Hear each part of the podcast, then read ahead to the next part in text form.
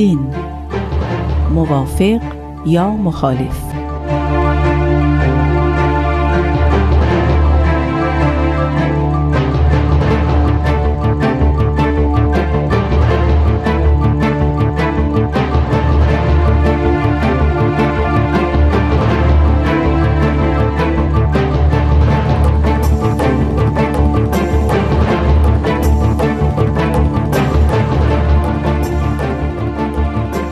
دوستان درود بر شما. به برنامه علم و دین موافق یا مخالف خوش آمدید.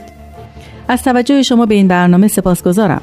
در این برنامه تلاش می‌کنیم تا یکی از آموزه های دیانت بهایی رو بررسی کنیم. اینکه دین باید مطابق عقل و علم باشه. کارشناس محترم این برنامه آقای شهرام آناهیت هستند که همینجا به ایشون خوش آمد میگم. استاد خیلی خوش آمدید. خیلی ممنونم. دوستان من آزاده جاوید هستم. لطفا با ما همراه باشید.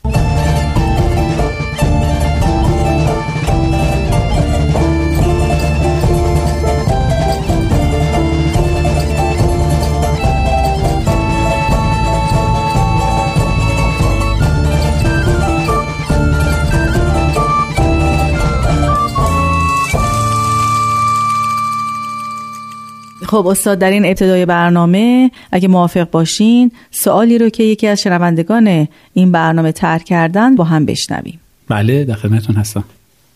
سلام من آرمینم. خواستم بدونم نظر دیانت بهایی درباره تکامل چیه؟ آیا این دین با نظریه تکامل موافق یا مخالف؟ اصلا دلایلش چیه؟ استاد به نظرم سوال خیلی خوبی طرح شده. اینکه دیانت بهایی درباره نظریه تکامل چه عقیده‌ای داره؟ بله سوال بسیار خوبیه. به خاطر اینکه حضرت عبدالبها به طور خاص در چند مورد در کتاب مفاوضات در مورد این موضوع صحبت کردن. اجازه بدین من یه مقدمه ای رو خدمتون عرض بکنم.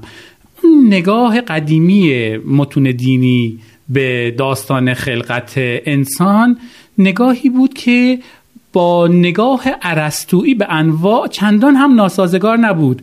به هر حال در نگاه عرستویی نگاهی که پیش از قرن 19 هم در مورد خلقت انواع وجود داشت فرض بر این بود که خود انواع ثابتن. فقط مصادیقش به این دنیا میان و میرن. پس انسان ها از اول انسان بودن ولی حالا مصادیق انسان ها به دنیا اومدن بزرگ شدن پیر شدن و جاشون رو به انسان های دیگه دادن. خب وقتی که شما نگاهتون بر پایه ثبات انواع بنا شده باشه طبیعتا این فرض که یک اولین نخستین انسانی هم وجود داشت و حالا این نخستین انسان هم یک داستان خلقتی داشت فرض نامحتملی نیست. به همین خاطر می‌تونیم بگیم که داستان خلقت دین مثلا اونطور که فرض می‌کنیم در کتاب مقدس اومده و آین اسلام هم در قرآن اون رو بازگو کرده. داستانی ناهماهنگ با فرض وجود ثبات انواع نیست. اما این داستان قرن 19 هم با دانش علمی جدید و یافته های داروین به طور خاص به چالش کشیده میشه.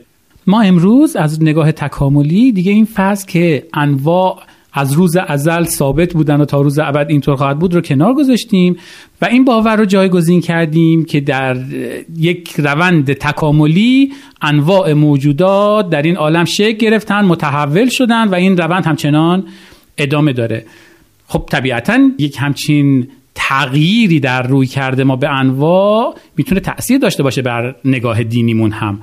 ولی این نکته رو من خدمتتون ارز کنم که حتی در نگاه اندیشمندان اسلامی هم مقدماتی فراهم شده بود برای اینکه نگاه بهایی به مسئله تحول انواع دچار تغییر بشه. ما می‌بینیم که اولین بار ملا صدرا میاد مفهوم حرکت جوهریه رو طرح می‌کنه که بر اساس این مفهوم خود جوهر هم دچار تحول میشه. یا اینکه شیخ احمد و سید کازم مفهوم اعیان ثابته رو کنار می‌ذارن و از این دیدگاه دفاع می‌کنن که خود انواع هم دچار تحول میشن اما این تحول بسیار بطعی و کند هست. اینا نگاههایی بوده که ریشش بیشتر در اندیشه اسلامی و فلسفه اسلامی بوده ولی خود همین تغییراتی که در این نگاه ها ایجاد میشه فضا رو برای اینکه نگاه بهایی بتونه شکل دیگه پذیرای مفهوم تکامل انواع باشه رو فراهم می‌کنه. پس یه همچین مقدماتی در واقع ما رو می‌تونه به بحث تکامل انواع وارد بکنه. نکته ای که در رابطه با مطالبی که حضرت عبدالبها در رابطه با تکامل انواع طرح میفرمایند در کتاب مفاوضات و این باعث میشه که این دیدگاه هایی که حضرت عبدالبها طرح فرمودن بسیار برای این موضوع امروز ما جذاب باشه اینه که در دل مباحثی که حضرت عبدالبها طرح میفرمایند نوعی چالش احساس میشه. نوعی برخورد. چیزی که خود ذهن ما رو هم درگیر می‌کنه. ما با این سوال مواجه میمونیم که آیا حضرت عبدالبها دارن تکامل انواع رو تأیید می‌کنن یا رد می‌کنن؟ به نظر من این یکی از جالب ترین موارد چالشی هست که در تقابل بین علم و دین ممکنه شکل بگیره. حالا اگه اجازه بدین من اشاراتی بکنم که این چالش رو بیشتر بتونیم روشنش بکنیم. بله خواهش می‌کنم. اول اجازه بدین درباره اون دیدگاه سنتی دیدگاهی که بحث از این می‌کرد که آدمی و حوایی بودن در مقام اولین انسانها خلق شدن و از اونها سلاله آدم در واقع متولد شد. حضرت عبدالبها این داستان یعنی بعد از اینکه داستان خلقت رو برامون تعریف می‌کنن اون داستان کلاسیک خلقت رو توضیحی که اضافه میفرمایند اینه مقصد از آدم روح آدم است و از حوا نفس آدم زیرا در بعضی مواضع از کتب الهیه که ذکر اوناس می‌شود مقصد نفس انسانی است و مقصد از شجره خیر و شر عالم ناسوتی است یعنی همین دنیا. زیرا جهان روحانی الهی خیر محض است و نورانیت صرفه. اما در عالم ناسوتی نور و ظلمت و خیر شر حقایق متضاده موجود و مقصد از مار تعلق به عالم ناسوتی است. آن تعلق روح به عالم ناسوتی سبب شد که نفس و روح آدم را از اطلاق به عالم تقیید دلالت کرد و از ملکوت توحید به عالم ناسوت متوجه نمود. ملاحظه میفرمایید اینجا دیگه کاملا نگاه سمبولیکه به داستان خلقت اون داستان سنتی خلقت.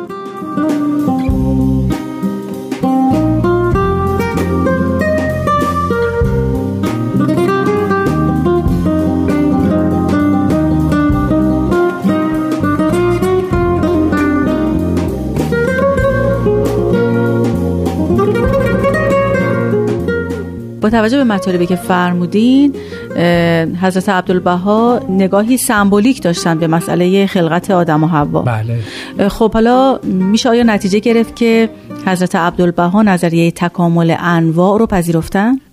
حداقل در یک جایی ما احساس می‌کنیم که همچنین هست بذارین من مثلا یه قسمت رو بخونم از بیانات حضرت عبدالبها در کتاب مفاوضات میفرمایند مثلا نطفه انسان در رحم مادر به تدریج نشو و نما نموده به صور و اطوار مختلفه در آمده تا آنکه در نهایت درجه جمال به بلوغ رسیده. اینجا یعنی کاملا دیگه ما از اون نگاه فرض ثبات انواع داریم فاصله می‌گیریم. نطفه انسان به تدریج در رحم مادر دچار تحول شده. به همچنین تخم این گل که مشاهده می نمایید در بدایت شیء حقیری در نهایت صغیری بوده. در رحم زمین نش و نما نموده و به صور مختلفه در آمده تا آنکه در کمال تراوت و لطافت در این رتبه جلوه کرده. به همین قسم واضح هست که این کره ارز در رحم عالم تکون یافته و نشو نما نموده. یعنی می‌فهمید حتی همین کره ارز هم همین روز اولش این شکلی نبوده. در ادامه اضافه می‌کنن باری بر سر مطلب رویم که انسان در بدو وجود در رحم کره ارز مانند نطفه در رحم مادر به تدریج نش و نما نموده و از صورتی به صورتی انتقال کرده و از هیئتی به هیئتی تا آنکه به این جمال و کمال و قوا و ارکان جلوه نموده. در بدایت یقین است که به این حلاوت و ظرافت و لطافت نبوده است بلکه به تدریج به این هیئت و شمایل و حسن و ملاحت رسیده است. مثل نطفه انسان در رحم مادر. شبهی نیست که نطفه بشر یک دفعه این صورت نیافته و مظهر فتبارک الله احسن الخالقین نگشته لحاظا به تدریج حالات متنوعه پیدا نموده و هیئت‌های مختلفه یافته تا اینکه به این شمائل و جمال و کمال و لطافت و حلاوت جلوه نموده. به نظر میاد که حضرت عبدالبها به این ترتیب به داروین در نظریه تکامل نزدیک میشن. شاید دقیق تر باشه بگیم که نگاهی که حضرت عبدالبها دارن به نگاهی که مثلا در آثار شیخ احمد و سید کاظم طرح شده به طور خاص در نوشته های سید کاظم رشدی نزدیک تره که صحبت از تغییر و تحول در نوع می‌کنن. بله. یه تفاوت وجود داره بین نگاه حضرت عبدالبها و مثلا نگاه داروین. از نگاه داروینی غیر عادی که ما بگیم انسان همیشه بوده ولی به اصطلاح به این شکل جلوه نکرده بوده. و هر حال تو نگاه داروین حالا شاید دقیق تر باشه که نگم نگاه داروین. از نگاه علوم معاصر که حالا دیگه علم ژنتیک هم در واقع در کنار نظریه تکامل داره ایفای نقش می‌کنه و نگاه علمی ما رو شکل میده. انسان یا بگیم حالا هومو ساپینز ساپینزی که ما هستیم با حالا یک ساختار کروموزومی خاص از زمانی خاص در کره زمین ظاهر شده. پیش از اون نبوده و شاید زمانی پس از این هم بیاد که انسان ها آدمیان هوموساپینس ها روی کره از وجود نداشته باشن. نگاه بهایی نگاه متفاوتیه. نگاه بهایی حول این محور میگرده یا نگاه حضرت عبدالبها به طور خاص حول این محور میگرده که انسان همیشه بوده اما جلوه نکرده بوده. یا به این جمال و کمال جلوه نکرده بوده. حضرت عبدالبها تاکید میفرمایند که حتی زمانی بوده که این کره زمین هم وجود نداشته. در کنار همین تاکید اعلام میفرمایند که حتی آن زمان که کره زمین هم نبوده انسان بوده. آقای آناهید اینجا از ثبات نوع انسان صحبت کردید. در این حال از تغییر و تکامل نوع انسان گفتید.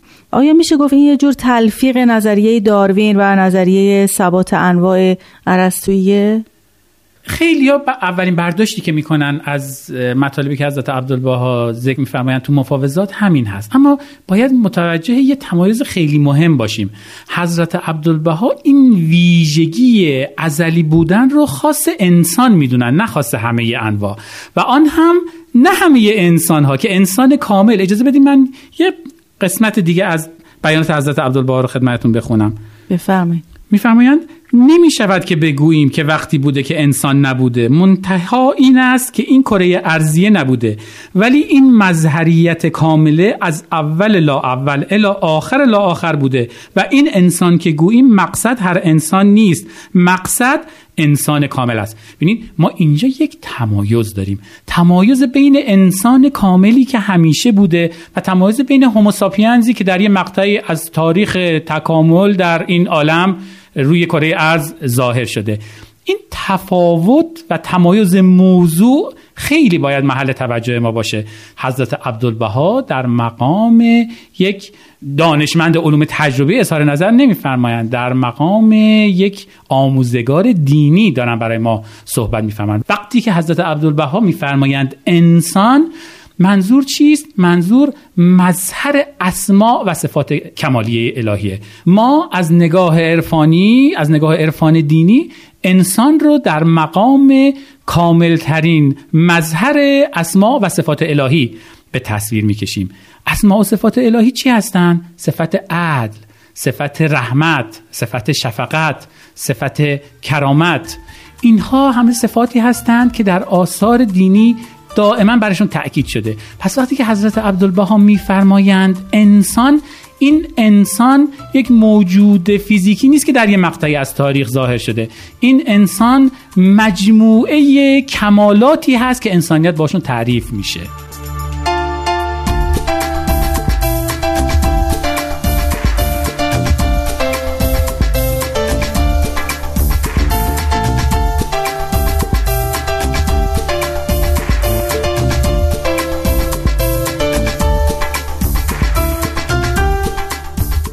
ببخشید در زمان حضرت عبدالبها یعنی همزمان با ایشون در سطح جامعه چه نگاهی به نظریه تکامل انواع داروین وجود داشت؟ خود نظریه تکامل انواع طرفدارای زیادی بین کسانی که خودشون اهل علم نبودن پیدا کرده بود و باید بگیم که برداشت نسبتاً خشک و خشنی از این نظریه داشتن.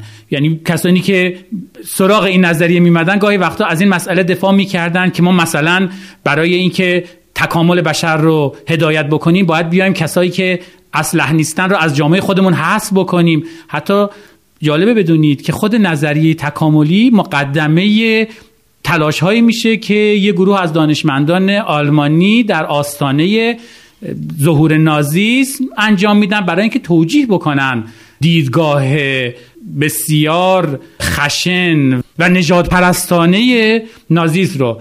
اتفاقا دانشمندانی که این دیدگاه ها رو طرح می‌کردن قدردانی و سپاسگزاری می‌کردن از همکاران خودشون در کشورهای دیگه به خاطر اینکه تونسته بودن مقدمات اینکه این دیدگاه طرح بشه رو فراهم می‌کنن پس می‌بینید نظریه داروین یه نظریه بود که امکان سوء استفاده رو فراهم کرده بود. ما به نیمه دوم قرن بیستم که می‌رسیم خیلی نگاهمون به مفهومایی مثل بقای اصلح و امثال هم تغییر کرده. نگاهمون تلطیف شده. می‌دونیم که دیگه از این نگاه نمی‌تونیم استفاده بکنیم برای توجیه تبعیض برای توجیه قتل شکنجه چه می‌دونم حتی مقتول نسل کردن انسان هایی که ما اونها رو اصلح نمی‌دونیم یا اینکه ناقص یا دوچاره حالا این مشکل یا آن مشکل تلقی می‌کنیم.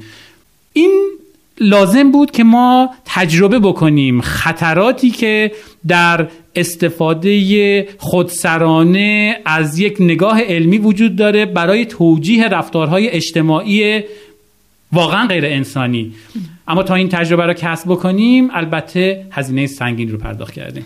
به این ترتیب حضرت عبدالبها با وجود تعبیر سمبولیکی که از خلقت آدم و هوا ارائه کردن وقتی به مسئله تکامل می‌رسن نگاهشون خیلی با نگاه جامعه خودشون نسبت به نظریه تکامل متفاوت میشه. به اعتقاد بنده البته این اعتقاد شخصی بنده است. ما اینجا تلاش یک اندیشمند دینی رو داریم می‌بینیم برای حفظ کرامت انسان در جامعه ای که داره این کرامت رو به بهانه یک نظریه علمی زیر سوال می‌بره. حضرت عبدالبها معکدا از این موضع دفاع می‌کنند که آنچه که من انسان کامل نامیدم یعنی حضرت عبدالبها انسان کامل نامیدن یا می‌تونیم ازش به عنوان کمال انسانی صحبت بکنیم یا می‌تونیم ازش به عنوان ارزش های انسانی صحبت بکنیم. اینها خودشون اصولی هستن که نمی‌تونن فرع چیز دیگه قرار بگیرن. شما نمی‌تونید متاسفانه این اتفاق افتاده. ببینید شما نمی‌تونید این فرض رو دنبال بکنید که اول هوموساپینزی اومد و بعد این هوموساپینز یک روند تکاملی رو طی کرد و بعد حالا جوامعی رو شکل داد و این جوامع کم کم از دلشون جوامع دوران مدرن سربلند کردن و در این جوامع مدرن یک مفاهیمی طرح شد مثل مثلا حقوق بشر و از این حقوق پایه انسانها دفاع کردن. از این نگاه اینها میشه در واقع یکی از عوارض یا فرایندهای جنبی که این روند تکاملی داشته. اون موقع دیگه صحبت از اصالت اینها کردن صحبت از امکان ناپذیر بودن هر گونه تخطی کردن از این اصول کار سختی میشه. و واقعا هم برای ما سخته همین امروز که از یک سو بر بنیادین بودن این اصول تاکید بکنیم و از یک سو به نگاه تکاملی فقط و فقط به نگاه تکاملی تکیه بکنیم. آقای آناهید ما از یک طرف طبق فرمایشات شما یک نگاه علمی داریم نسبت به انسان که اون رو هموساپینس علمی تعریف می‌کنه از طرف دیگه یک دیدگاه دینی داریم که انسان رو مجموعه ای از کمالات و فضائل می‌دونه انسان رو دارای روح الهی می‌دونه آیا انسان کدوم این هاست؟ هر دو؟ سال خیلی خوبیه برای منی که توی مکتب فکری حضرت بهاءالله و حضرت عبدالبها تربیت شدم انسان رو باید واقعا هر دوی اینها دونست. شاید یه جنبه وفادار بودن ما به مسئله تطابق علم و دین پذیرش این خصلت دوگانه انسان هست. دوگانگی که همیشه تو دین صحبت ازش شده. ما همیشه صحبت از این کردیم که انسان هم این وجود جسمانی هم آن حقیقت روحانی. همیشه صحبت از این کردیم که انسان رو نمی‌تونیم تقلیلش بدیم به تنها جسم و جسد بلکه باید حقیقت روحانی اون رو هم پاس بداریم. ولی خب برای من بهایی این تمایز یک تمایز شناخت شناسیه می‌خوام بگم که این تمایز بیشتر از این که امروز برای من تمایز وجود شناختی باشه یعنی بگم که انسان یک دوگانگی وجودی درش وجود داره یک تمایز شناخت شناسیه یعنی که من احساس می‌کنم که من انسان رو و انسانیت امروز رو وقتی می‌تونم بهتر بفهممش درکش بکنم که بپذیرم که دو جنبه شناختی در رابطه با وجود انسان هست که من باید هر دو جنبه رو پاسدار باشم و بهش وفادار بمونم. از یک جنبه انسان موجودیه که در این دنیا به تدریج در اثر یک روند تکاملی ظاهر شده و از نگاه دیگه انسان در اون انسانیتی خلاصه میشه که همیشه داره تلاش می‌کنه که پاسدارش باشه. اون انسانیتی که از نگاه بهایی همه ادیان الهی تلاش کردن که پاسداری ازش بکنن نگهداری ازش بکنن و تکاملش رو شکل بدن.